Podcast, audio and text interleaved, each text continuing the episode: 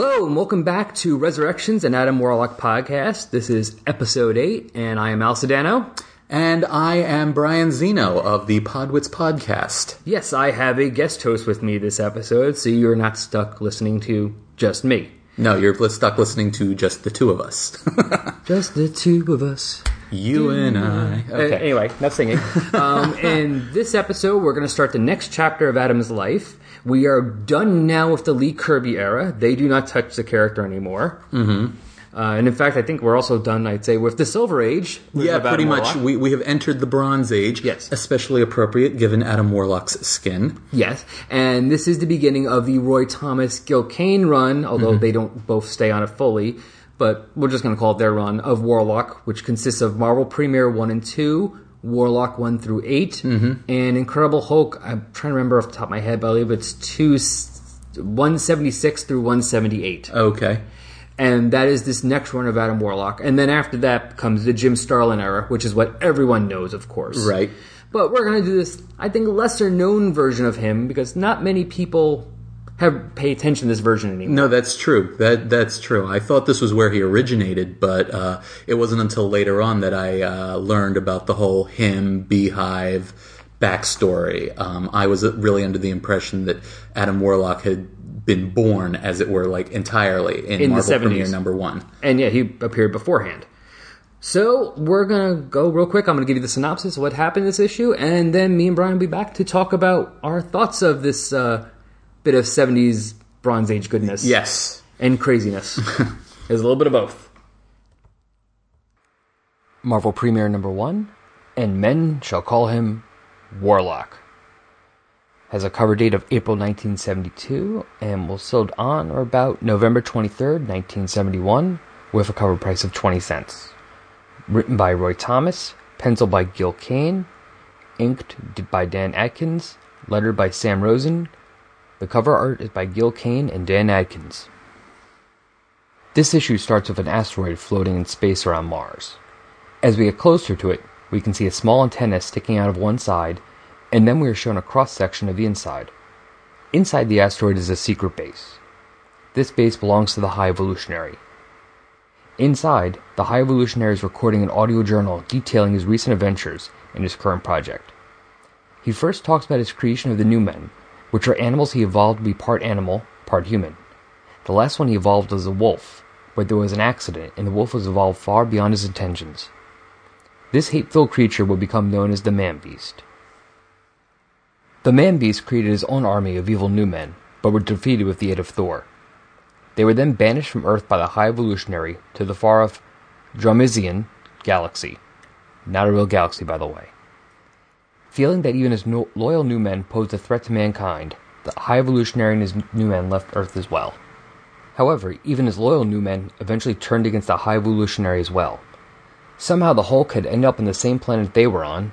See Tales to Astonish 94 through 96. The High Evolutionary thought the Hulk could help him, but he turned back to Bruce Banner at the worst possible time. They were attacked, and Banner turned into the Hulk only after the High Evolutionary was mortally wounded. Before he died, the High Evolutionary removed his armor and put himself in a chamber he had planned to use on Bruce Banner. This chamber was supposed to evolve a human into what they would become in a million centuries. It changed him into an ethereal immortal, and after easily defeating the attacking new men, he vanished to become one with the cosmos. Eventually, the bit of humanity that was still in him became lonely, and he returned to physical form. His flashback is interrupted by his final remaining new man, Sir Ram, who informs him that he is needed. Outside of their base, Sir Ram has found what appears to be a large cocoon. We, of course, know that this is him's cocoon. Curious, the High Evolutionary has it brought inside and uses psych probes to see what and whom is inside. He comes into contact with him, who tells the High Evolutionary of his own past and origin. And we all know all this from the last several episodes, so we're going to skip all that and just know that it ends with him floating in space in his cocoon. He requests that the High Evolutionary send him back into outer space until he's ready to come out. The High Evolutionary agrees, since he feels that him poses no threat to Project Alpha. Him is curious about Project Alpha, and the High Evolutionary tells him about it. His plan is to create a new Earth. Not just, actually, not just create a new Earth, but a better one. without what he feels is the evil instinct in humans of aggression, which he says leads to things like the abuse of power by those who have it and the mindless revolt by those denied it. In one piece of rock from Earth, he says he can create counter Earth on the far side of the sun.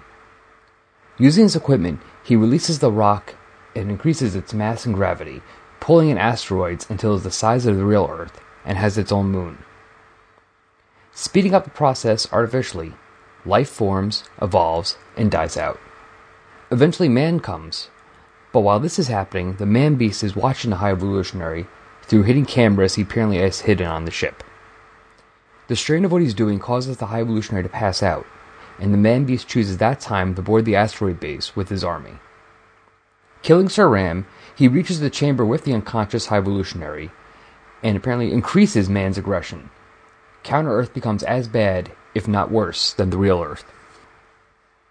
Waking up, the High Evolutionary fights the Man Beast using powers he must have kept from his time as a higher being. He isn't able to take on the entire army himself, however, and is overpowered by their numbers. Angered by this, Him makes a decision and emerges from his cocoon. Not only that, but he now has on more clothing than just a Speedo. He now wears a red tunic with a yellow lightning bolt on his chest, and golden boots and armbands. He attacks, and the man and his army retreat to Counter Earth. Feeling that his work has been corrupted beyond repair, the High Evolutionary is ready to destroy it, but is stopped by him.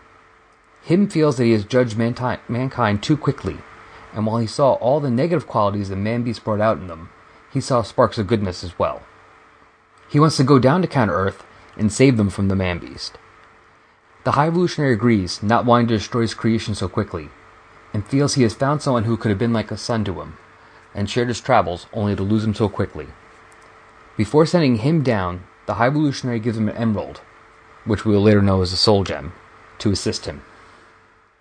The issue ends with him traveling to Earth and the High Evolutionary's words You could have lived forever, a creature apart, drifting silent through the seas of space. Yet now you'll walk the Earth, a target for the murderous man beast perhaps for humankind as well. For, uncanny your sacred mission, unearthly your weirding powers, and beholding them, men shall call you Warlock. So, okay, that was uh, Marvel Premiere 1. And uh, a, quite a landmark issue, interestingly. Um, you wouldn't have thought it at the time, but it really does set up so much of basically the 70s. Yes. Like so much of what happened in Marvel in the 1970s sort of spins out of stuff that gets set up here. Um, and it's interesting because it's really was my first exposure in any sizable way to the high evolutionary. Oh, okay. Um, and previously I had, I never read, I, I, was, I was collecting my first youthful tranche of collecting. Uh, I remember the Evolutionary War storyline Yes. that ran through all the Marvel annuals in, I think it was 1988, I 87 or 88. 87 or 88. I think it was 88 because I think 89 is Atlantis Attacks. Atlantis attacks. And I think it was the year before. This this was the year before. Right. So, um, I had now I'd never read. I uh, although I'd collected those issues, you know, I was confused by it. It was actually shortly before I gave up comic collecting the first time, and I bet you some of the like sort of intimidating, over intricacy of that sort of crossover event might have been what sort of put me off the first Well, the fact time. also it doesn't. There's no order. They don't give. They don't tell you Right. part one, part two. the only way you could tell was from the backup feature, Yes. and that I did read. oh, the backups were awesome. The whole Right. history the of whole history. High Evolutionary, which I read before I'd read any of his initial appearances in the uh, uh, Thor, any of his initial appearances anywhere. So now I have some sort of general sense of. I thought he was a villain, not so much. Yeah, he's not Um, exactly a good guy here either. He's kind of a He's sort of a, a, a dispassionate sort of deity almost. yeah. He's like a gray figure because sometimes he can be a bad guy. Sometimes he kind of comes off as a good guy. Right, exactly. And especially here in uh, Marvel Premiere number one, um, I was about to call it Adam Warlock number one. No. No. Um, In fact, not called Adam Warlock yet until the last panel. So, so he goes through the whole like you know we get a lot of flashback uh, material for both the High Evolutionary and for Adam himself. Oh, this is a very flashback heavy issue. We get the whole well. Initially, I was doing this and uh, genetic engineering and evolving creatures, and then I created the Man Beast, and you know then Thor came, and then the Hulk came, and blah blah blah, and then I evolved into a higher being. But then that spark of humanity in me. Uh, uh, I was bored. I was bored. Now, so let me say now that that because there was a lot of sort of supplemental material that I never read. So just real quick, yes or no. Um, we saw that uh, whole evolved into the higher state of being thing for the High Evolutionary in the pages of Incredible Hulk. Prior, prior. Yeah, actually, it was yeah. Uh, Tales of Tales to, to Astonish, but yeah, it was the Tales whole right. and then so, but then this is all the rest of it. The whole I got bored and uh, the spark of humanity was unsatisfied, so i came back into my armor. That's just in between. So this We is the first time we've seen him since then. Yes. Okay. So Because I was looking, at, I looked up. Remember, I haven't had. I remember looking up. I haven't had a chance to read them yet, but I was looking up to see where he appeared between Thor uh, one Mm-hmm. and here, and it was only like I believe those three issues of Hulk. Okay, so now and that whole evolving and then coming back in the in the armor and getting re-involved with the material world that sets up nicely the the huge uh, six hundred pound allegory in the room. Oh yeah, Uh, which we will get to in, in great depth, I'm sure, in a moment. But just the first impressions are um, basically a kind of like the first time seeing the High Evolutionary in action as opposed to his flashback origin or anything like that.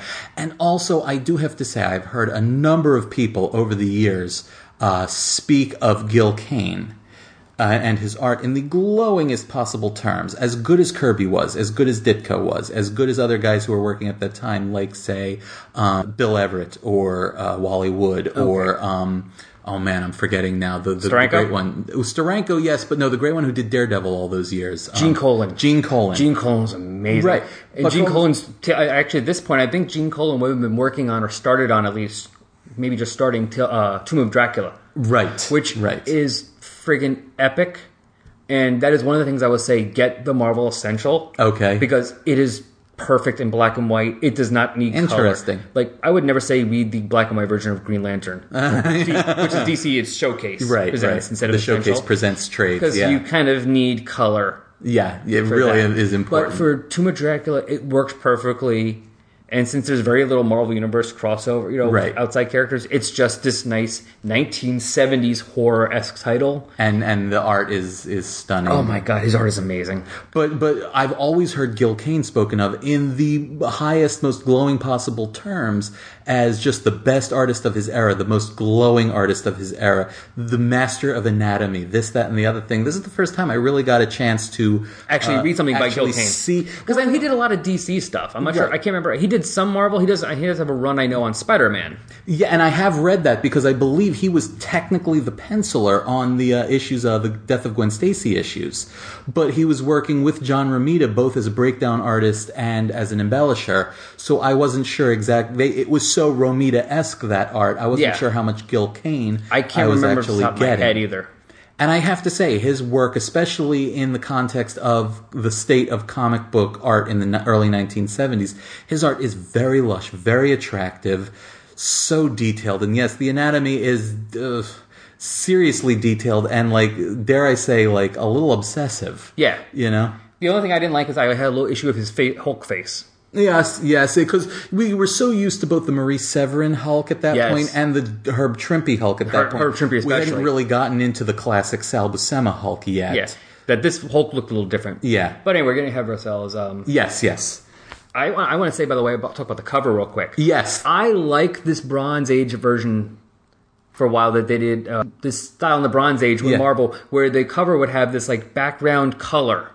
Right, it was a Like, it- border. yeah, it was a whole border covering the whole, whole thing, and then on the top part of it, you would just have the title of the book, and then like not just a cover box, like cover fa- like they used to do cover box where they just have like the face of the characters in there. Right. You would get like a whole image, like a whole little picture. Yeah, and then you have the, the, the cover image itself contained within a panel. Yeah, it was like a big panel on, let's say, the bottom two thirds of the page. Um, and now I can understand a lot of times now why they would want to do things now where you get the entire cover Yeah. showing it. But you know what? I like the way these things look. I thought they look cool. They, I believe they first instituted them for the 10th anniversary issues that were published, cover dated November 1971. I think that was the first month that they went to that style across the line. And I think it lasted for a good, like, two years maybe thereafter. It's one of the things I like about the Bronze Bronze Age Marvel because I have to say Bronze Age Marvel is one of my favorite periods. I Yeah, oh, yeah, me too. Because it's So much good stuff and so much on at that time. craziness and so much inventiveness again. And it's not, and they, yeah, they do us a lot obviously in the Silver Age, but now you have a bunch of people trying to be inventive. Oh, absolutely. You know, the thing about the Silver Age Marvel is, yeah, it's inventive, but it's Lee and Kirby, or Lee and Ditko for the most part, Yeah. being inventive. And here it's now Roy Thomas, Gerry Conway, uh, Not just Steve them. Gerber. That's what I was going to say. John Buscema. These were this was the age of of Gerber and Englehart and Englehart and all Starlin and Starlin these guys trying stuff and writers, artists, writer artists, and enjoying chemical enhancement together and letting all of that freak out into the pages of the comics. You're right. This was the era that saw the invention of the man thing. yes, Um, Howard the Duck, Howard the Duck. Um, the the Star- Dracula, like I just said, all the good stuff that Starlin did that will get talked about in future uh, episodes of your podcast. Werewolf by Night. with with with um with Adam Warlock and with Captain Marvel. Yeah, So much good stuff. Yeah. yeah. So I just want to say I love that version of the covers, and I also like who they put on the cover. They have Thor and Hulk Yes. of issue one. You see them in the background. I mean, and to be fair, they're sort of in it. They're in the flashback. Yes, exactly, But also, it's kind of cool exactly. because Thor is the last place that Adam Warlock actually had a real appearance mm-hmm. in Thor 166, I think it was. Yeah, 166 was his last appearance beforehand. Mm-hmm. And the next time, actually, Adam's going to a cameo in Incredible Hulk. I think it's 158. He has a one page cameo Okay. uh, which comes out the same time as Warlock Three, I believe. And so it's the next. That's the next book he appears in besides his own. But then the next book he actually has a real guest appearance in is the Incredible Hulk. Mm-hmm. As like I said earlier in the intro, because Warlock gets canceled of issue eight, and they Right. finish off his story in Hulk. At least they gave them the opportunity to finish. They the also had a big thing about that in the seventies, is that they liked cr- finishing up stories. yeah. Champions got to finish up their story in uh, spectacular, spectacular Spider-Man. Spider-Man, Yeah.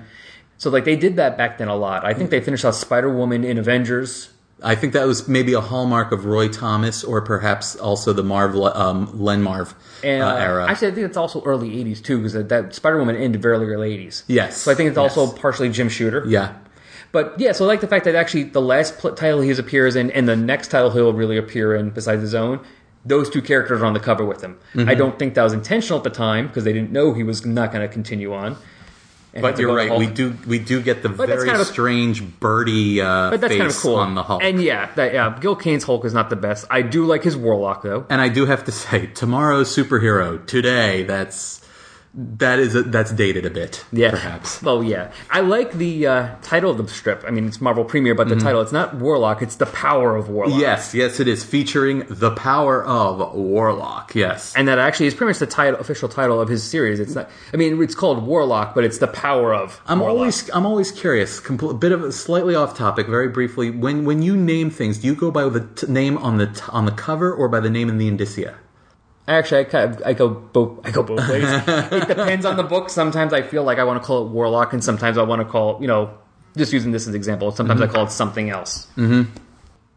Okay, so yeah, when if you want to get to the allegory, uh, that Yeah. first page, the splash page of Adam Kind of puts it right out there, doesn't it? He's laying there like he's uh being oh what's the word Crucified, yes. Yeah, out there in space and of course it's the 70s splash page which means it doesn't really have anything to do with the story Right. It's, a- sort of a its own nebulous secondary cover sort of a movie poster for the story to come, as it yeah were. it's a background of space with Adam stretched out there wearing only now the loincloth Right. So this is still the him version of Warlock that we had seen in uh, Fantastic Four and Thor. even though on the cover of the issue we actually have the Adam Warlock version wearing the Captain Marvel-esque outfit Yes. which actually according to what I read is actually supposed to be a homage to Captain Marvel from the for- from, the- From Fawcett, who was not yet owned by DC at this No. point. Uh, so they might have bought him by then because I know they had a '70s series. okay. but I don't know when that came out. Well, this is cover dated April 1972, but copyright 1971. So this was probably hit the stands what December 71. So probably uh, behind the curtain thing here. I have not recorded the synopsis yet, and I'll, I'll, I'll have looked up and have the cover date in that point. So yes, cool. Go back to that and whatever I said there. Yes, Yes. so, um, but, but yeah, that's very. Um, I guess they're putting it out there right away. This is the direction we're going with.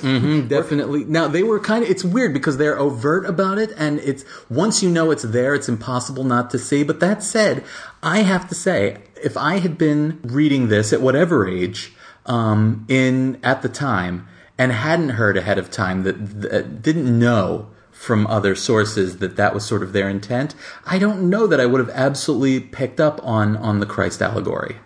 Depending on how old I was when I when I read it, if I haven't heard anything about it, is whether or not I would have picked. I Mm-hmm. Okay. would have noticed. I That's- think. that's fair. I think after a certain point, I think if I had read that once I was in high school, if I had just picked this up out of the blue and heard nothing else about it, Mm-hmm. and was in high school, I think I might have no, realized something by at least seeing the way they pictured him. Okay, that's fair. But before fair. that, I don't know if I would have.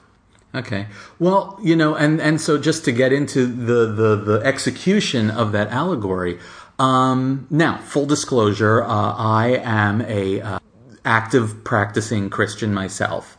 Um, and to be fair, I that's that really endeared this issue to me. Now, I do not know what, if anything, was the uh, religious uh, background, practice, feelings, or intention of Roy Thomas or Gil Kane. Well, I can fill in some of that. Oh, okay. looked- I did some research. According Okay, to what I good for read- you. know, of course, most of my research was Wikipedia, so take it with a grain of salt as always. But according to where Thomas, where Thomas said, this is solely quoting him, that he was a fan of the soundtrack for the musical Jesus Christ Superstar. Okay. And he wanted to bring some of that story to comics. Mm-hmm. You know, and he was worried about the Christ parallels, but he said, you know, if I handle it tastefully, since I'm not really making too over, he wasn't making too over a statement, and he kind of did it on not even the real Marvel Earth, but counter Earth. Mm-hmm. He can get away with it a little bit more. Well, I would say, um, uh, So do it a little differently, but that was his basis was Jesus Christ Superstar. right, okay, I can see that because it does have a very, especially, not to get uh, ahead of the proceedings here, but once he crashes down to Counter Earth, Oh, that's all right, jump around a bit. They he- already got the synopsis, so they know what happened. Right, and and he meets up with his, uh, you know, uh, very uh, hippie esque sort of followers Oh, yeah. there. It definitely takes on a lot of that sparkly hippie '70s rock opera vibe. Yes. um, but Which makes case- sense now based on his word. I mean, what Thomas's plan. Insofar as the religious allegory here in Marvel Premiere number one, I have to say it's a fascinating and actually very well told. Like, if you wanted to sort of use this as a sort of slightly educational or alternatively like look at the, the Christian or, or traditional Judeo-Christian creation myth, it's genius because you have, um, the high evolutionary, who is clearly the, the, the father go- figure, yeah, the God, God the fi- father, the God figure or here. God the parent, I should say, um, and uh, Creating the Earth in seven minutes. yeah, created the yeah created the Earth in a very short amount of time. You Yeah. know, um, and but also, and this is where it got really good for me, and why I it really endeared itself to me was it ascribed to uh, the high evolutionary motives that to me were very uh, um, applicable to my view, theological view. Okay, just again, uh, as I said, we'll get we'll get into it slightly. Um, just my personal uh, religious life. You have to understand is that part of how I view Christ and part of how I view um, uh, biblical history. Um, I'm not a biblical literalist by any stretch of the imagination, um, but I do view, you know, I view my view of God. God creates the world. God creates humanity. Humanity f's things up. Um, That's what we so- do best. Right, exactly. So God despairs and says, "Okay, let me set you all right." Flood not doesn't work so well. You can really. So he tries again. Moses, Ten Commandments works for a while, but really we kind of go. So he's like, "Fine."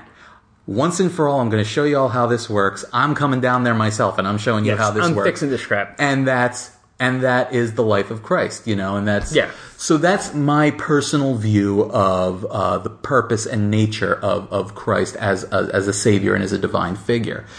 Really, when you look at how it's portrayed here in Marvel Premiere number one, that's very parallel to the High Evolutionary's attitude.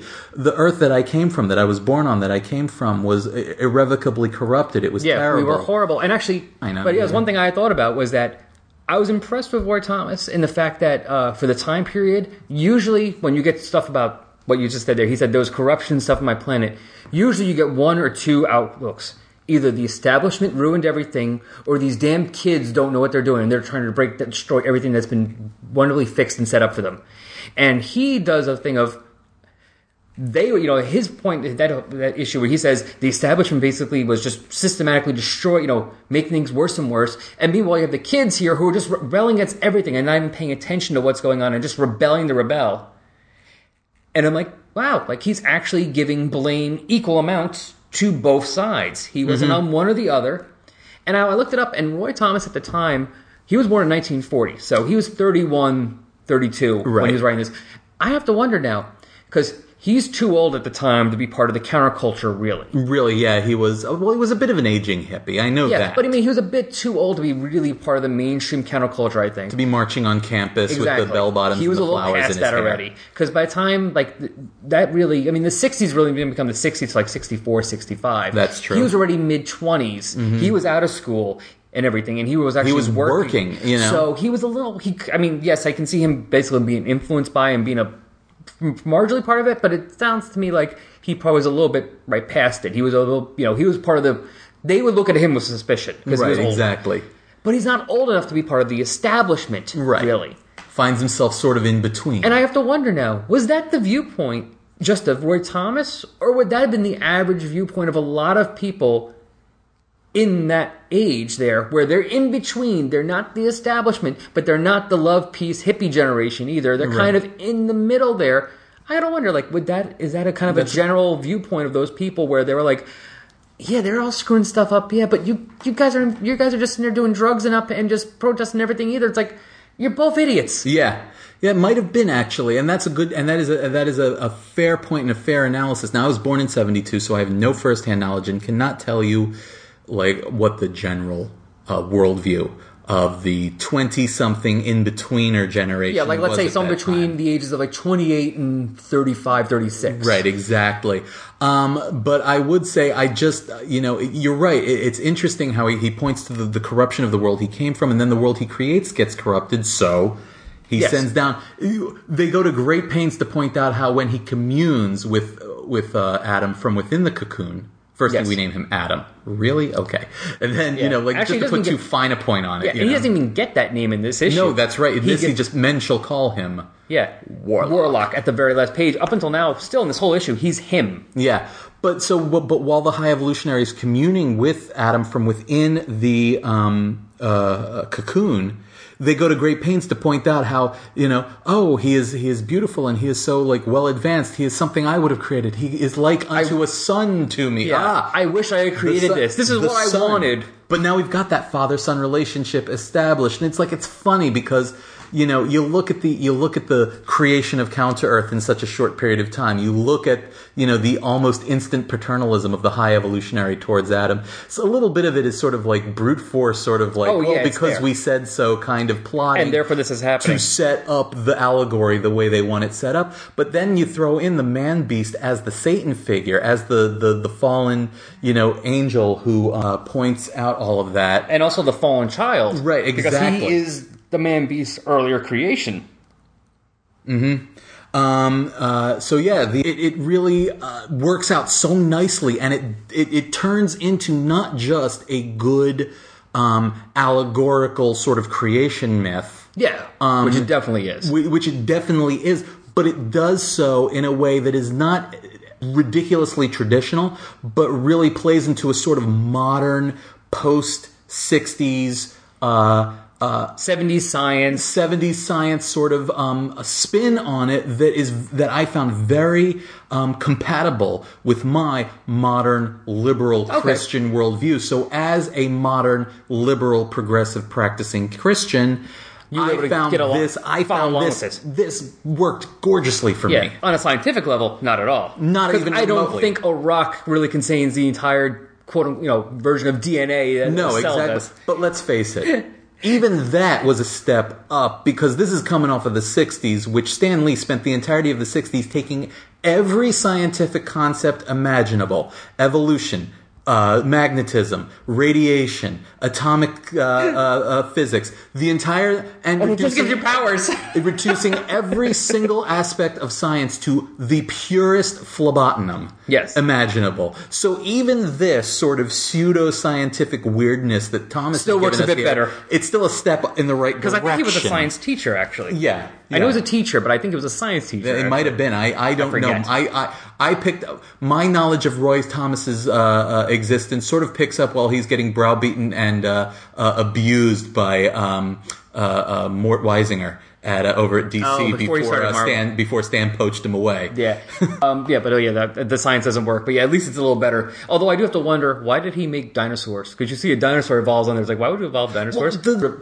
the sense that I got was he was whatever he was doing to um, foundational hunk seed of rock from the original Earth was basically running the entire thing kit and caboodle through an accelerated uh, version of the same evolutionary whatever- developmental history. However, he did that. That's what it caused. It I, I just find it funny. It's like, naturally. why would you do dinosaurs? But I just love that. I just love that the end process of this um, uh, of of this accelerated, high evolutionary directed um, development, creation, evolution was these four hippie kids that we meet in at the you know. Uh, the start of issue two. It's like that's like you know what I'm gonna go with it. I'm going with it. And just one other thing, though, I wonder why he created, that I noticed he created. You notice on page twenty, who he obviously they must have created as well because they exist on his Earth. Let me just flip to page 20 real quickly and I'll see who uh, we are talking about here. Um, Top ah, panel. yes, yes, yes. Not only is it a Christ allegory, Jesus is actually in the issue. In the issue. Apparently, there was a counter Earth Jesus. Mm-hmm. into and and this is interesting because again again i don't know what sort of background they're coming from if it's just the musical or whatever Yes, But this is after the man beast has uh, take has uh, commandeered the ship and is uh, and and has while the while the high evolutionary rests after his act of creation Which going back one page, that top panel note where the man, man beast and his men sneaking in with a high evolutionary sleeps and Adam Warlock looks on in the Yes. on the view screen. yes No words, no caption boxes, which is rare for that time. rare for that era It's just complete silence. Uh-huh. I love that. It even makes it a little bit more eerie because there's just nothing. It's like all of a sudden just you hear nothing, no background music, and just walking over. like you say eerie. I say reverent because, again, I think they were both aware that they were presenting a creation mythology here. So even at this moment, where the snake evil coming in. right, where e- sin unquote. sneaks into the garden, as it were, they're still treating it with a certain amount of respect and reverence. Hmm, I didn't think of that way, but either So I can think see it that. It works work either way, right, yes. absolutely. But yeah, I love the fact that they just did that because they don't do that back then. And there then was they- always a panel. and then they move in to the, the, the, the top panel of page 20 as you point out where we get a, a, a visual depiction of the crucifixion and the, the um, what uh, the man beast's uh, little like spoken narration he, he describes this as quote the ultimate transgression Yes. so even there there is a um a, a, a respect for like like saying yes the the crucifixion of the son of god is the ultimate transgression so even there there is a sort of awareness of how deep and foundational Yes. this content Because he calls is. everything afterwards an, a bit of an anticlimax. Right, exactly, exactly. So I'm just saying, it's like whereas today, you know, in, in, in a world that has become very understandably, and I, I'm not complaining about it per se, in a purely descriptive fashion, a, a world and an entertainment sphere that has become extremely, extremely secular. I think if they were doing something like that today, they would not have, they would not place that importance upon that particular Yes. moment. They would not view it as the ultimate transgression. They would view it as a pivotal moment in history. I find that interesting. It's just and noteworthy. I should or I say. think they might even, even if they're doing the story now, might might just cut that panel out completely It- and not quite have that possibly, in there. Yeah. Still have the whole allegory of everything else, just not actually show. Which I could see if maybe they're doing that nowadays with now today's sensibilities to say, yes, we're doing the story of Adam Warlock as Mm-hmm. the Christ, you know, Messiah-like figure, but we're not going to come out and say that yes, we we're saying here Christ is real, and therefore if you are not Christian. You know, Mm-hmm. we're telling you right now you're wrong, mm-hmm. Mm-hmm. which I don't think they were trying. That wasn't Roy's intent. I don't think back then they were saying you're wrong. It's just that was the general mainstream view, so therefore you put it in. Right, exactly. I think nowadays they might leave it out just because they want to be able to say we're going to tell the story, but we want to make sure that if you're Muslim or Jewish or whatever else, you can still enjoy this and just enjoy as the story it is. And we're mm-hmm. not telling you Christ was real. right, exactly. We're telling you that your religion's wrong, even though that wasn't his intent. No, and I don't think that was Roy like, Thomas's intent. It was just that was 'Cause that was the so- worldview at the time. So inherent in the fabric of everything that it was just something that you naturally included. Exactly, because that's what happened. Right, As far as they- you know, exactly. as far as they were all concerned, that's what happened. That's true. That's history. So boom, put it in. Mm-hmm. Bingo, bingo. So yeah, but uh, um, although now, now very quickly, I just want to veer off into the into the sort of counter argument or the sort of opposite tack, because the fact of the matter is, as much as I did enjoy this, you know, and I, I if I'd read this at the time, I would have loved it, and as much as I'm really digging on the the allegorical nature of all of this, sort of counter side, I do have to point out that the high evolutionary sort of meets um, you know, when when he first claps eyes on uh, Warlock from within the cocoon. Yeah. Puts him up on the screen, and he says, they first start and, chatting. And now, and now, I give you my dramatic reading of the lines of the High Evolutionary. I've done that a couple times, so someone else might as well.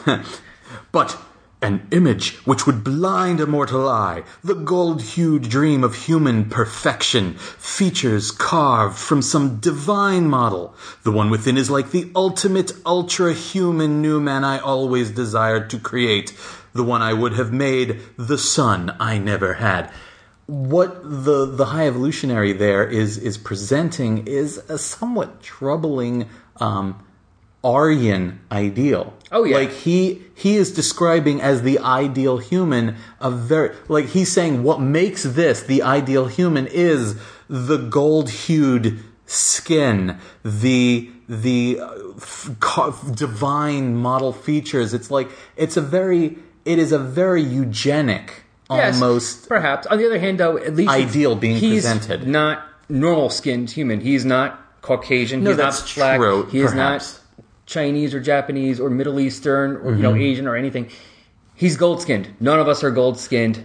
that's fair. The closest we get is maybe if you get really really tan. no, that's true. I still perceive I can see what you're Adam saying. that. as presenting a Caucasian phenotype. Well, but yes, there is that definitely. He is more that than anything else. But at least he. But I mean, again, going with the time period and No, right, there, absolutely. they were using something probably that wasn't any skin No, you, that exists in reality, and therefore they could say they felt they probably felt they could say that because it's not.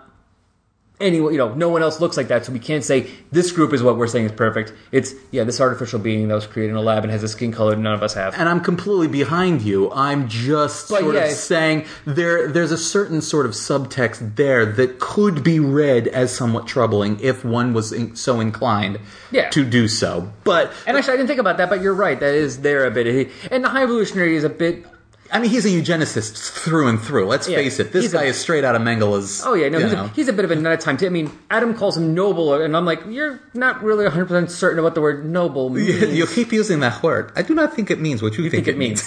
yeah, I mean, come on. We find out Thor that he, you know, his first experiment in New Men was taking his pet dog. Yeah, and making it. exactly. I'm like, he's I, a little bit of a maniac. I don't know anyone who has a dog or a cat. Do you think you could really start doing, you know, genetic experiments on your animal and hoping, you know, well, I hope it don't die. Yeah, or turn into a ravening, you know, killer. Yeah. Well, it did actually. Man Beast, who was But that wasn't his dog. That was That was just some random was- wolf he picked up and said, "Hey, I'm going to experiment on you too." yeah. So But at least by then he knew, for the most part, I mean, that was a mistake, but for the most part, he knew what he was doing. He'd done it dozens of times. It worked. Mm-hmm, so at least at that point, I can, you know, I can see him experimenting something because, as far as he knew, nothing bad was going to happen. nothing bad could possibly happen out of this. Yeah. Uh oh. Whoops. Uh-huh. but um, yeah. No, I put him up there with uh, Superman's father, Jor-El, where he says, "Oh, is that your puppy Krypto that my little baby son loves so much? I'm going to stick him in a rocket and send him out into space." yes, exactly. I mean, it worked out well for Krypto because it saved his life. Yes, yes. But I mean, really, I mean, just just father of the year. completely off topic. That's one of the things I really appreciated in the uh, in the uh, John Byrne Man of Steel reboot in '86. One of the things I really appreciated was the fact that uh, Lara had an actual problem with that. Yeah. you know, it's like she actually sat there and gave Jor-El a hard time over sticking their baby into a rocket and shooting him off planet just summarily. You know, it's like Oh, at least that point though, when you're trying to save the baby's life, I have less issues No, of no, him. no, right. I'm more issues of him testing it out by taking his baby's pet. Go, give me that. we're Stick it in sympathetic and all that, but I'm just saying that's one of the things But I yeah. appreciated was this troubled somebody. Yeah. and I like that. So anyway, Yeah, but yeah, off don't you all like sticking things in rocket? I mean, that's why we got Beppo the super monkey and a couple other things. He was just, he was just sticking animals in rockets and shooting them off into space. So wait a Animals, minute. What you're babies. saying is that Jor-El was kind of a 1950s Russian. yeah, Jor-El's kind of a dick. Jor-El's kind of a dick. So is the High Evolutionary. Yes, and so I, I have to. I'm sorry. I have to sort of. Uh, I, I just sort of intended to glance over at your notes, and and just Al has written down on his notes. Page 17. Man Beast is a dick. That's the point at which Man Beast says, "Oh, the High Evolutionary is asleep. Let me steal in and ruin his creation." Yeah, I'm sorry, not to steal your thunder. It just No. made me laugh after and after you pointed that out. Yeah. he is a dick too. Yeah, no, He's Man Beast is a dick. It's like understatement of the year. And how do you get cameras on the ship? A fair point. A fair point. Well, apparently, Man Beast could do just about anything. He's Satan. I mean, I call him damn sneaky. He's just yeah, damn sneaky. He is just damn sneaky. He is. Um, but uh, yeah, no, it's uh, it's it's.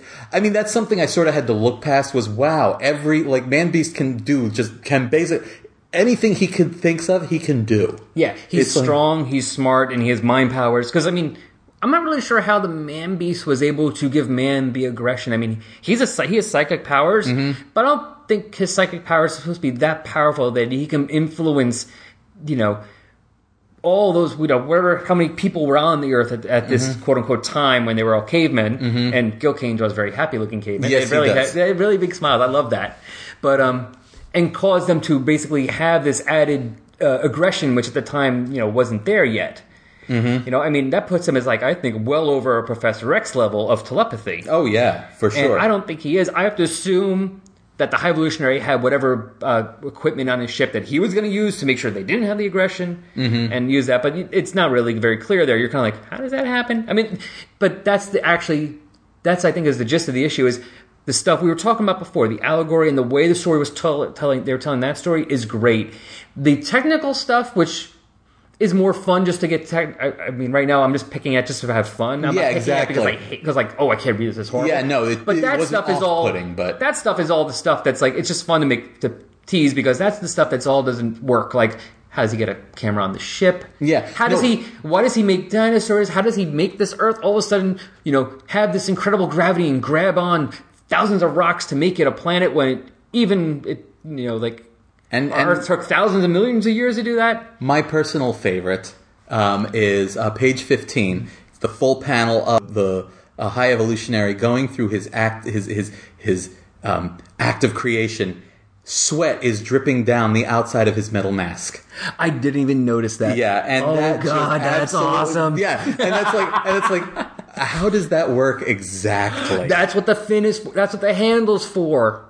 It takes the sweat out and puts his Ah, out, so he doesn't it's a sweat inside his drainage armor. system. Yes, because I always wondered why does he have a handle on his head? I know, I What is know, the a fair point. Does he want to like take his stuff off and he needed like a little carrying thing for Yeah. it when he gets tired of having the helmet on? Just Yeah, to just pull how you know what, and it's made of metal, so I was always just kind of wondering how he got it on and off. Anyway, you know, yeah, but that it's a drainage system. it's a drainage system, so that's how the come the sweat is pouring down the outside. It's it's spouting out there. We, we've just solved it for him 41, 43 years after the fact. Of course, my question is: Is the drainage system for everything? I mean, if he has like a super big gulp, will uh, stuff come out of there as well? Mm, that's a fair point. That's what exactly is that uh, the the exit point for? Well, okay, we're trying not to look too Yes. closely into that Because you know, And- then we, we see we'll see all the little problems.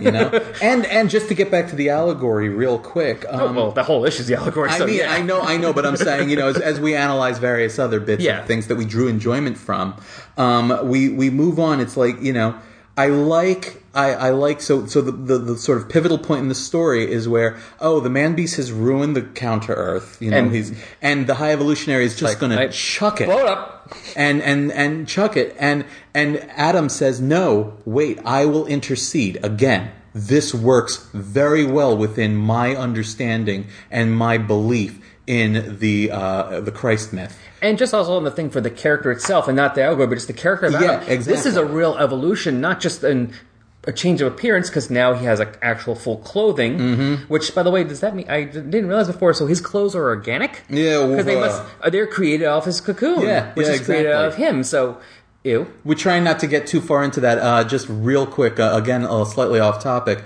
Um, uh, the Empress and I, and uh, Jay Marcus of the Podwits podcast, um, two of my cohorts, uh, they went to uh, we went to see Days of Future Past. I was supposed to see that yesterday, but we weren't able to. over the weekend, and we got into quite a long discussion outside the theater. The three of us started by me about whether or not Mystique is naked, Yeah, because that means her clothes.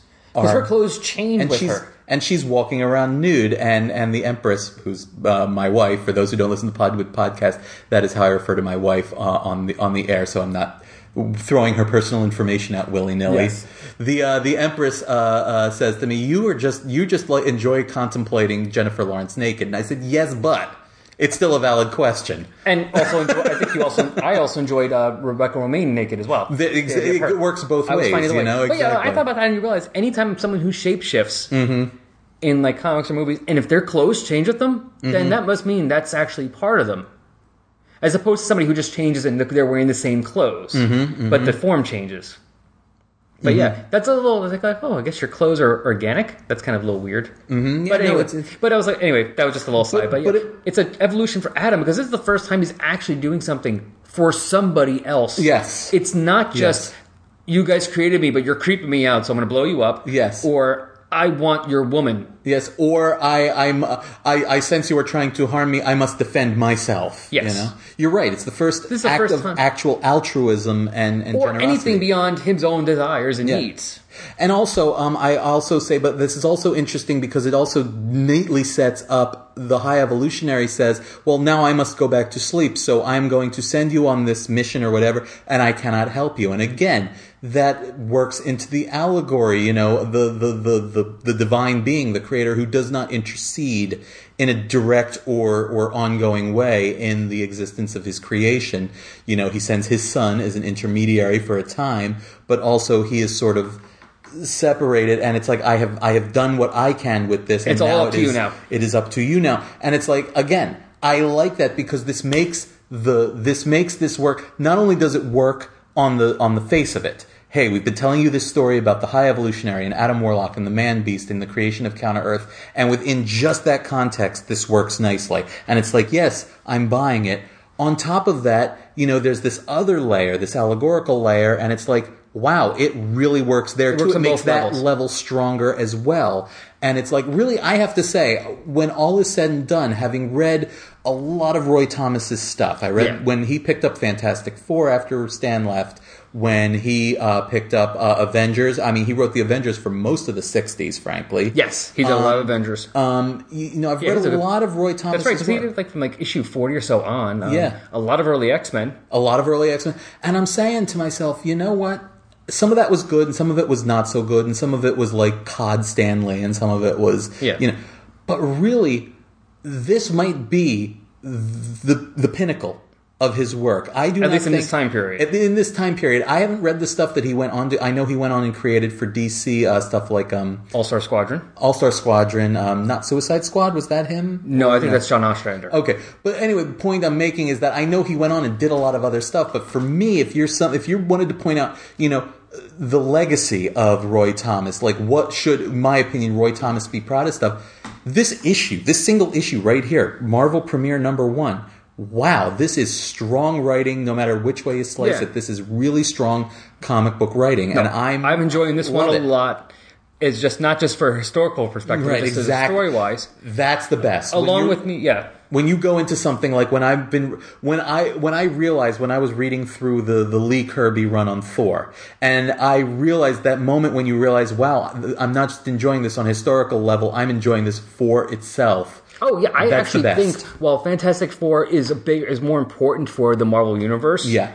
I actually think there is the what I read so far of, the, of their uh, Thor run is actually a better series. It is It's- because it's a self-contained fantasy world. Yeah, it's tighter. It's tighter. Things make more Yes. make more sense. Yes. Sif is definitely a better character than the Invisible Woman. See, here, here, and not Sif just fights. not Sif just isn't just ah faint. And and it's also I think it had a head start once everything moved up to Asgard. Um, it had a head start on the Fantastic Four world. The Fantastic Four was very firmly rooted in the real world, Yeah, which Thor is was- nice in a certain. You had v- visual lushness and inventiveness Thor in is this Thor. kind of alien mythology, and I actually, after reading that, I have to go with okay, what they did for the Thor movie. They took the Kirby version. Yes, absolutely. Kirby is yeah, Kirby's Asgard. Yeah, there's swords and like they're Vikings, you know, with helmet armor, and they're riding horses and they're fighting dragons, and they're making spaceships. yes, yes, and just everywhere You know, you and all that stuff. It's getting- a technological, like this is weird alien culture. It's kind of a mix between like they're so technological that they can have the technology bring them backwards.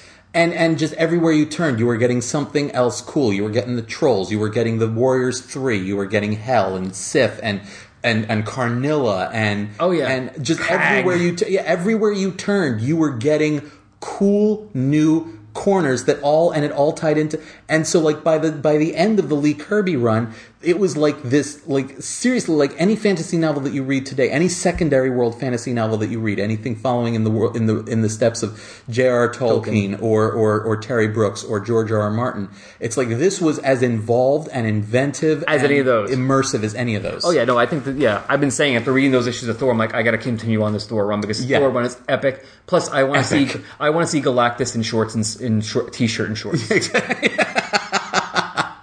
uh, a signature moment indeed Because it's just like what? what Why, why do I see skin? yeah What, what? Why does Galactus like? Is this summer Galactus? Is he? Yeah. Is he hot? You know, is it too sweaty for him?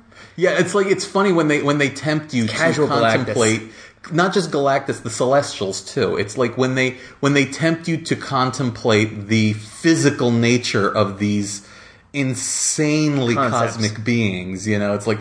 Okay, that is that a hat? Is that a head? Is that a nose? What am I looking at here? Yeah. What what Yeah. what? what is that? But anyway, we've roamed far afield from uh, the world of, of Adam and, and, and Evie, as as I'm tempted to call the High Evolutionary now. I call him the high E. High E, yes.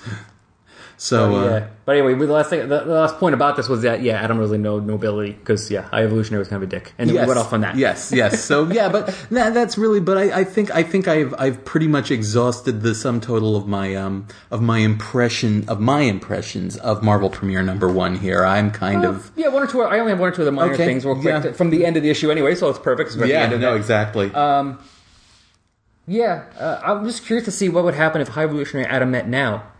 Now that's a fair that's a fair point because we you know we we were talking Evolutionary earlier is definitely about. more on the dick side than the non-dick side right now. But let's face it, Adam is is uh, he's gone through a lot. You know, Yeah. Starlin put him through a lot, and then you know, Annihilation put him through a lot, and frankly, now he's a very disillusioned, cynical, one might even say angry character himself. But the High Evolutionary So- right now is genocidal. Well, he's trying to kill anything that's not basic human. So actually, that my main thing is, would even try and kill Adam?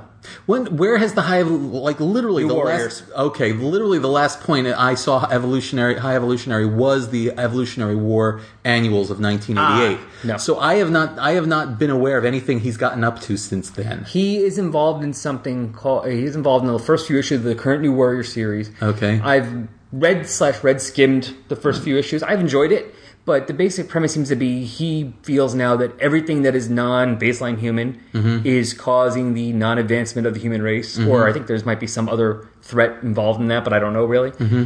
And so he's trying to kill everything else. So if it's mutant, Atlantean, uh, advanced human of some kind of powers inherent in them that's not like given by something else, that should be he's trying to kill. Nice. So my question is, where would Adam Warlock fit on that thing for him? Like my, I mean, it wasn't just viewpoints. I'm just also wondering, would the would the High Evolutionary try and kill him? Because really, beyond the, I mean, like we said before, they don't do every issue, but we're just going to call it the Roy Thomas Gil Kane era of Adam. Yeah, yeah. He really doesn't have much. They don't really don't have much interaction anymore, from what I remember reading. So does he still view that- this as his son, or is he just like, That would be "Eh, interest- for a few minutes you're my son, but really now? It would be a very interesting. I'm wondering how Adam would uh, would react himself because let's face it, um, my last uh, uh, sight, my most recent uh, awareness of Adam was uh, his time in the Guardians of the Galaxy, uh, the DNA Guardians really of the Galaxy run has appeared. and and he was really much more concerned. He was his, he was operating and and and thinking on an absolutely universal level, Cosmic level, I more mean, than anything he's else. worried about the fabric of space time and the, the very nature of the universe. So, as bad as it is, I'm wondering if he would view the high evolutionary's genocidal tendencies as sort of beneath his notice. Possibly. It depends, actually, I guess, where Jim Starlin brings him now, because I Yeah. think he's going to be in the Fan- San Annual, but I know Ah. he's going to be in the original graphic novel. Oh, okay. And since the annual is a lead into the graphic novel, that's why I'm wondering if he's going to appear. Mm-hmm. But yeah, so that, I'm just curious about that. But that's also, that's a good that's a good question. last point, real quick, is Yeah. besides the fact that the High Evolutionary just chucks him the Soul Gem and doesn't tell him what it is or what it does, I know. you can't take 30 seconds to tell him this is what it does. Well, uh, But where do you get I- it from? Yeah, no, that's We ne- I looked, and as far as I can tell, nothing's ever been told about where the High Evolutionary got that from. now that's one of the Infinity Gems, isn't Yes, it? that is the okay. soul. Yeah, originally they're all called soul, soul gems. It's called a soul gem, and when Uh-huh. you see the others appear together, they just call them the soul gems. Mm-hmm. It's not until I think it's actually not until the uh, Infinity Quest or Thanos Quest Okay. that they actually get separated. Of no, they're not just all soul gems; they're in the Infinity Gems, and this is what they do. So was this the first time we had seen any of these gems in This is the first appearance of any. of them. Okay. Now, so here's what I'm thinking, okay? Because it all happens on the last page of the story, page 27. Yeah, it's like here, kid, check. Catch. Yeah, All it's right, the high evolutionary says, and let me put on my high evolutionary voice again. Um, but first, I spoke of a boon, something which may protect you from the snares of the man beast, or which may not. This emerald, blazing like a great green star upon your brow, of which you shall learn more anon. That's the la- and then move and then boom, we Yeah. move on to the. Here's what I'm honestly thinking. I'm thinking that um, Roy Thomas and Gil Kane got together in 1971, said, "Hey, let's relaunch Warlock." Okay, um, give me a design because the last time we saw him, he looked like this. Okay, here's what he looks like now. We've added the jewel. Oh, that looks cool. What is it? We don't know yet. Okay.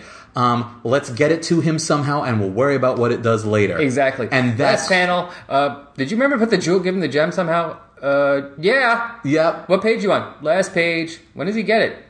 This page. Draw, draw, draw, draw, Right, draw. right. And Draw. we'll learn more Here about go, it later. Roy. yeah, I literally am reading that as they haven't yet. At the time that they put this pen to paper, they hadn't yet figured out what it did And in fact, it's almost an afterthought. Like I almost Yeah. wonder if maybe they just Roy just happened to finally start getting the artwork and going, "What's this gem thing?" yeah.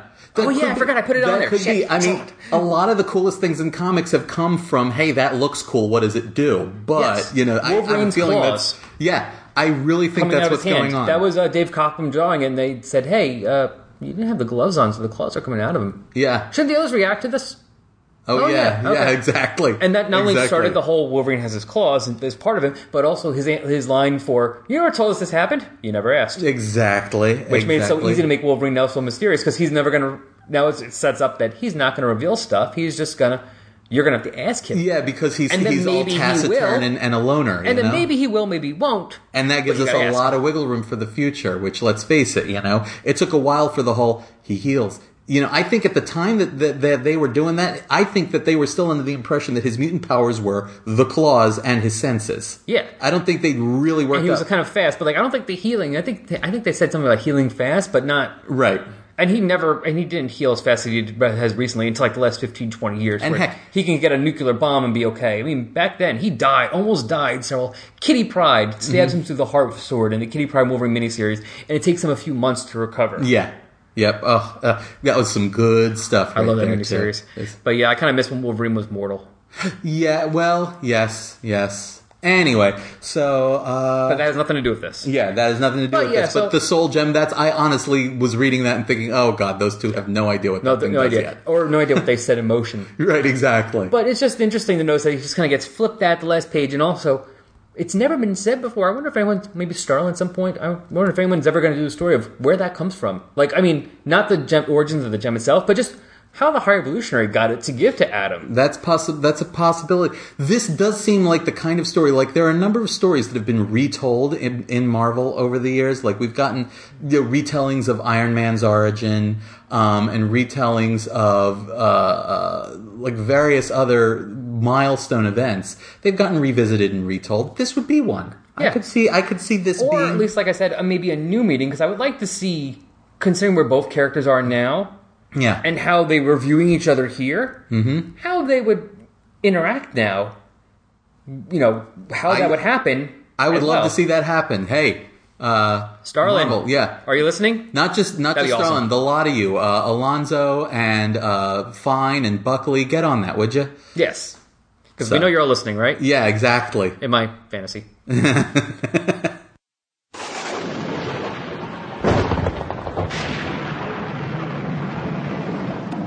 In a world where televised stories reign supreme, The way I see it, if it didn't happen on TV, it just didn't happen.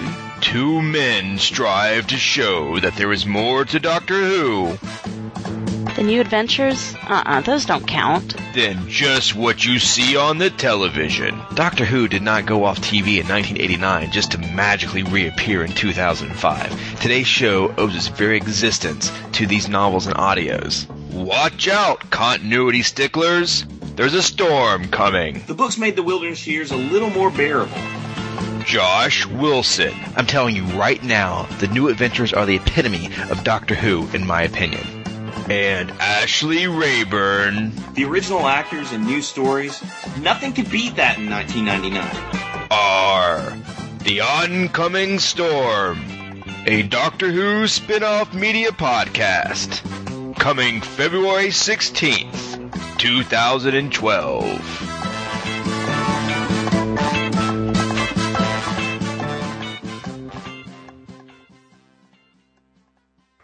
For those of you who'd like to be able to read this issue, it has been reprinted a few places if you don't want to just find the, a copy of the original. Uh, you can get a copy of Annihilation Classic, either the hardcover or trade paperback. The Essential Warlock Volume 1, Marvel Masterworks Adam Warlock Volume 1, Marvel Visionaries Gil Kane trade paperback Volume 1, and also you can get it digitally from the Marvel Digital's Comic Unlimited website or app. And now it's time for Adam's Friends, where we're going to check on the books that Adam Warlock, or I guess still at this point him, have appeared in before and see what issues they're up to now. Well, not now, now. Now as when Marvel Premiere came out. So, as right now, it's only been so far Fantastic Four and Thor. And let's see what the Fantastic Four have been up to. Fantastic Four number 121 The Mysterious Mind Blowing Secret of Gabriel, written by Stan Lee, art by John Buscema.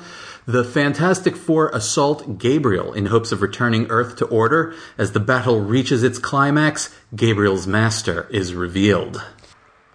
Thor 198 and Odin Dies by Gerry Conway and John Buscema.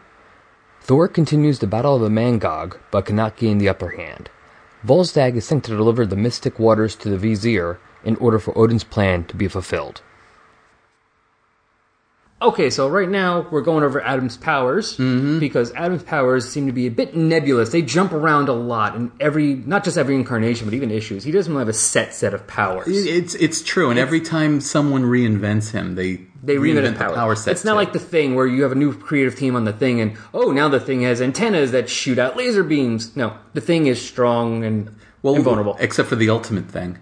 Oh, he, yeah. he goes all purple Power Man kind Oh, of yeah. thing. But yeah, but, I'm that's- talking. But, no, but even know him though still has a set thing. No, know? you're right. You're right. Absolutely. or. Invisible Woman. She, she turns invisible, has force fields and stuff like that. yeah, she exactly. doesn't. You know. Spider Man. Yeah, she doesn't have a spider sense. Yeah. So, but um, yeah, because it's funny because when you asked me this question, you know, what about his powers? I went again. I went to the more, you know, the only post at this time, my only post uh, Thomas and Kane uh, exposure to uh, Adam, which is the DNA uh, Guardians of the Galaxy. And I mean, they don't even try there. They just say cosmic being, higher level energy manipulation. Which really, that Covers just of it, encompasses just about anything that they want him to do. because it covers everything. 'Cause I have a list here of all the powers he's had in each life, which so far, I mean, he's really had like three or four lives already. Mm-hmm. I mean, because he had he existed before he went his cocoon the first time. Only you see him flashback in FF, Right. and then there's powers he has in that first cocoon, which is almost the most powerful version of him. Actually, Right, right, When. Alicia first meets him in FF, and then he has that life, and then he dies and goes in a cocoon, Uh-huh. comes back in Thor, gets his ass handed to him by Thor, Right. goes in, and now he's come back out now in Marvel Premiere. Uh-huh. And yeah, most of that stuff actually could be covered under energy manipulation. Yeah. Well, he's strong. He's super strong. That can be covered. That's generally covered. That's for the most part. He's he's he's damage resistance again. Some somewhat invulnerable. I mean, like the last time he appeared, he gets punched by Thor and he gets hit by you know Mjolnir gets chucked at him and he's okay. Yeah. No. Yeah. If you survive getting hit by Mjolnir, you are uh, Yes. superhuman. You're at least semi invulnerable. yeah. Exactly. Um, Because because if you or I got hit by Mjolnir, every bone in our bodies would be sh- we would be pulped instantly. a power that we only see really in the Thor issue, but seems to be also prevalent in which can go for energy manipulation is that he's able to survive in space. He doesn't seem to need to breathe Mm-hmm. because he's able to go not just flight, but he can go into space and be fine. Right. So yeah, it's it's weird in a way. He's almost like Superman, powers wise. Yeah, and the, the physical wise, and the Yeah. fact that really he's really hard to hurt. He's pretty strong, and he, He can go, go into space. He can like- project various forms of energy. He can receive various forms of energy. So much like Superman has his telescopic or X-ray vision. You know, he can he can receive and and and put out most. So it's so really, it's a, he, he He really can does do have- more of energy than Superman can. Superman's energy really is in the form of the heat, you know, laser beams or X-ray vision, Right. Or super. But I'm saying he's putting out and taking in. yes, that's true. You know, But he can do things like force. Fe- Adam can do things like force fields. I mean, it's really kind of a again to use the great word. It's it's he's really kind of phlebotin powered. Like Yeah. pretty much whatever power the story needs him to manifest, he has. And in, in the other direction, it seems to me like that can also give them whatever weaknesses they need him to have Exactly. for purposes of the story. Because obviously he's not as powerful as Thor because Thor kicks the crap out of him. Exactly. Exactly. Um, or asteroids because he almost dies. You see in the flashback in Thor between his appearance in Fantastic Four and Thor that he almost gets his ass handed to him by a bunch of asteroids. oh, nice. Okay. Thanks to the Watcher not interfering and leaving a trap for asteroids, we can study them. And then his way of not interfering when Adam goes in his cocoon is to go, oh, well, he was leaving Earth and got stuck in my trap. I'm going to send him back to Earth. So- that's not interfering at all. Which leads us to the conclusion the Watcher is a dick. Oh, God, yeah. And really, I think you're going to have to kind of come up with a dick roster for this series. I might have the to the Resurrections dick roster. Like, who's who is now who? Like, how many people have been labeled a dick by the Resurrections Adam Warlock podcast? Pretty uh, much everybody in the Marvel universe except except the Parker family. I'm thinking. Well, let's see. Odin, Yes, Odin is a dick. um, High Evolutionary, High Evolutionary is a dick. Uh, Man-Beast. Man Beast is a tremendous dick. and the Watcher. The so far. I Watcher think is we a have dick. four. Okay, so that brings the dick count to four. Ding. But I like what you said. Actually, I never thought about that. I'm looking at these different powers that he's done: matter creation and control, uh, voice projection, flight, force fields, and like different his different incarnations. I'm looking viewing them as different things. But going what you said about energy manipulate, higher energy manipulation, Higher level energy manipulation. that kind of covers everything, and it actually brings it all together. It makes more sense now of what he can do. I mean, yes, it's still them going. He need need, need him to do this, so he does this. right. But by saying that, you kind of put an umbrella over it where it does fit. Kudos, kudos to Abnett and Lanning, DNA. Um, you know, they, they they use that in the Guardians of the Galaxy when they're doing the sort of like little debrief talking head bits. Um, that's how they, uh, uh, you know, and they say Adam Warlock, cosmic being, higher level energy manipulation, and I mean that. Kudos to them for for coming up with a single four word phrase that both covers everything he can do and gives them plenty of wiggle room to, for, things to be able to not do fudge things, or Yeah. to be weak. Bingo. I like that. That's good. That works. While attending a demonstration in radiology, student Peter Parker was bitten by a spider which had accidentally been exposed to radioactive rays. Through a miracle of science, Peter soon found that he had gained the arachnid's powers and had, in effect, become a human spider. Stan Lee presents Spider-Man, Spider-Man, does whatever a spider can. Spins a web any size, catches thieves just like flies. Look out, here comes the Spider-Man. Welcome to Amazing Spider-Man Classics, where every month I and some friends will be discussing every book, every guest appearance, and every cameo we can find of our favorite web slinger, the Amazing Spider-Man. Are you tired of arguing over whether Ben Reilly should have taken over the webs? Do you grow weary of the brand new day with all of its controversy? Then return with us to the early days. Return with us to the classics. Amazing Spider-Man Classics at amazingspiderman.libsyn.com. To him, life is a great big hang up. Wherever there's a hang up, you'll find the Spider-Man. I want to take a moment here to thank all of you for downloading and listening to these episodes. Uh, just to let you know, I use Podbean to host the episodes and put it up on iTunes. And Podbean allows you to check out things like uh, how many people have downloaded from your feed and also uh, even where some of them are downloading from. And first of all, I'm getting a lot more downloads than I really expected to get, so thank you. I mean, I would be doing the show just for the hell of it, so even if the only other person downloading this was me and my brother, I still would be doing it. But it's really cool that all of you are listening. And also, like I said, it gives you a chance. They actually have a little map um, where you can see where downloads are coming from. I mean, I don't know who you are, but I know you're downloading. And it's kind of amazing where place uh, on the map that I see these little dots are showing where people are listening. So I just want to take time each episode from now on to kind of give thanks to at least not who you are, but where you are. You know where you are, so you know it's you. So first one I want to give today is uh, apparently I have people listening in Istanbul, Turkey, which is just mind-boggling. I mean, I'm here on the East Coast of the United States, and I was really expecting much more out of the country. I'd be ama- I'm amazed if I have anyone in California, which I do, but we'll get to them at another point. But Istanbul, Turkey? That's pretty cool. So, thank you. I want to give thanks to a couple websites that helped me out with my research for this episode Comic Book DB, Complete Marvel Reading Order, Mike's Amazing World of Comics, and, well, since I did take something from there, Wikipedia. So, thank you to all those sites for their help. Uh, links to those sites, as well as other things mentioned, like Brian's podcast, Pod, The Podwits, uh, and the shows that we did promos for, will links to them can be found on the Tumblr note for this episode. All right, well, that brings us to the end of another episode of uh, Resurrections and Adam Warlock podcast. I hope you all enjoyed it. I know I did. Oh, thank you. I'm glad to have you on. I'm Yeah. definitely planning on having you on again at some point. It was fun to be here, and I look forward to the next time I get to uh, come and share my thoughts on the golden skinned one. So, if any of you have thoughts on this issue that you, or this episode that you'd like to share, you could send an email at resurrectionspodcast at yahoo.com. I currently don't have any new emails, but that's okay. Like I said in the last episode, I have an email, I received an email on March 13th and April 13th. We missed June, we missed May, but come on, June 13th. You want to send an email? Send it then. In case you're getting this off iTunes, if you want, you could follow me on Tumblr, resurrectionsadamwarlock.tumblr.com. Mm-hmm. And Brian, where can they find you on the internet? I work on the Podwits podcast, which is available at podwits.com. Also, It's free. And also, Al and I do the monthly Four Color Fanboys podcast about all things comic book related. That's available at fourcolor.podwits.com, and it is also free. Um, those are both available on iTunes as well. Podroid. Uh, fa- you can find the Podwits on Facebook and Twitter as well at Podwits. Um, so yeah, we're uh, we're all over the damn place. You're all over the net. you internet whores.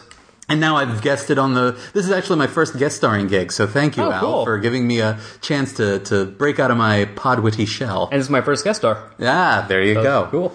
All right. Well, definitely we'll have you back at some point. Thank you. You know, got wives willing. Yes, exactly. Significant others willing to let us go.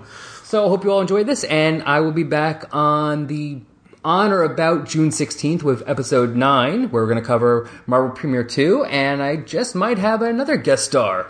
So we'll see. See you all then. Take care. Bye.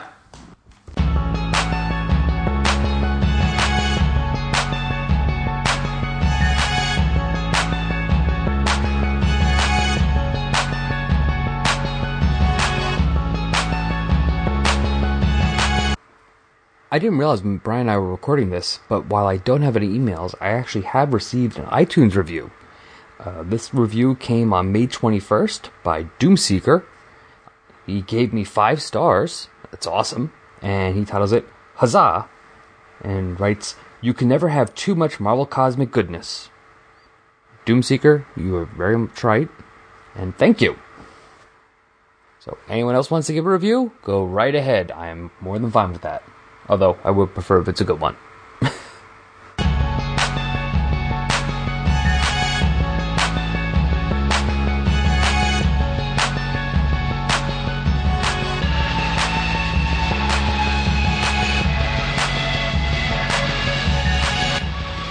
Resurrections, an Adam Warlock podcast, is a fan made production, and I make no claims of ownership or copyright over Marvel Premiere, The Hulk, Mighty Thor, Adam Warlock, or anything else I was mentioned in this episode. Most of those are all owned by Marvel Comics, which is owned by the Walt Disney Corporation. I believe we mentioned Jor-El at some point. Jor-El is a character owned by DC Comics, which is owned by Warner Brothers. I make no claim of copyright on that or ownership over that as well. The opening music for this podcast is Intro Pompeii by Lino Rise, and the closing music is Dark and Dramatic by DJ Puzzle. Both are licensed by the Creative Commons license. You can find Lino Rise at free-intro-music.com and DJ Puzzle at peaceloveproductions.com. Links to both can be found on the Tumblr. I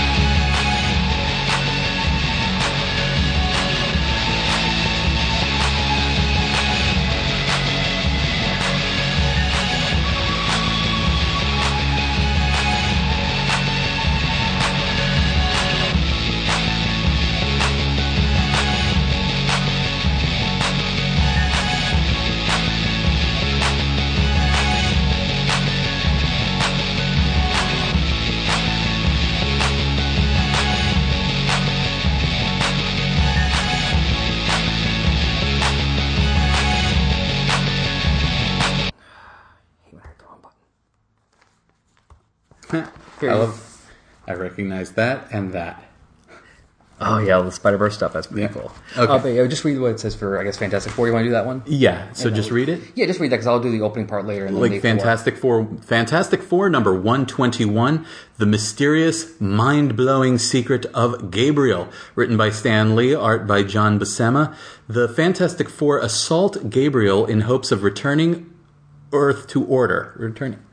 Um, I'll start again. Uh, should that I didn't realize it to was like- order? I think I just copied it, so I think they made a mistake okay, on the website too. I'll, I'll start reading it again, but something like that along those lines. returning Okay. order. Um, I'll yeah, I guess start returning it- Earth to order. You know what? Let me.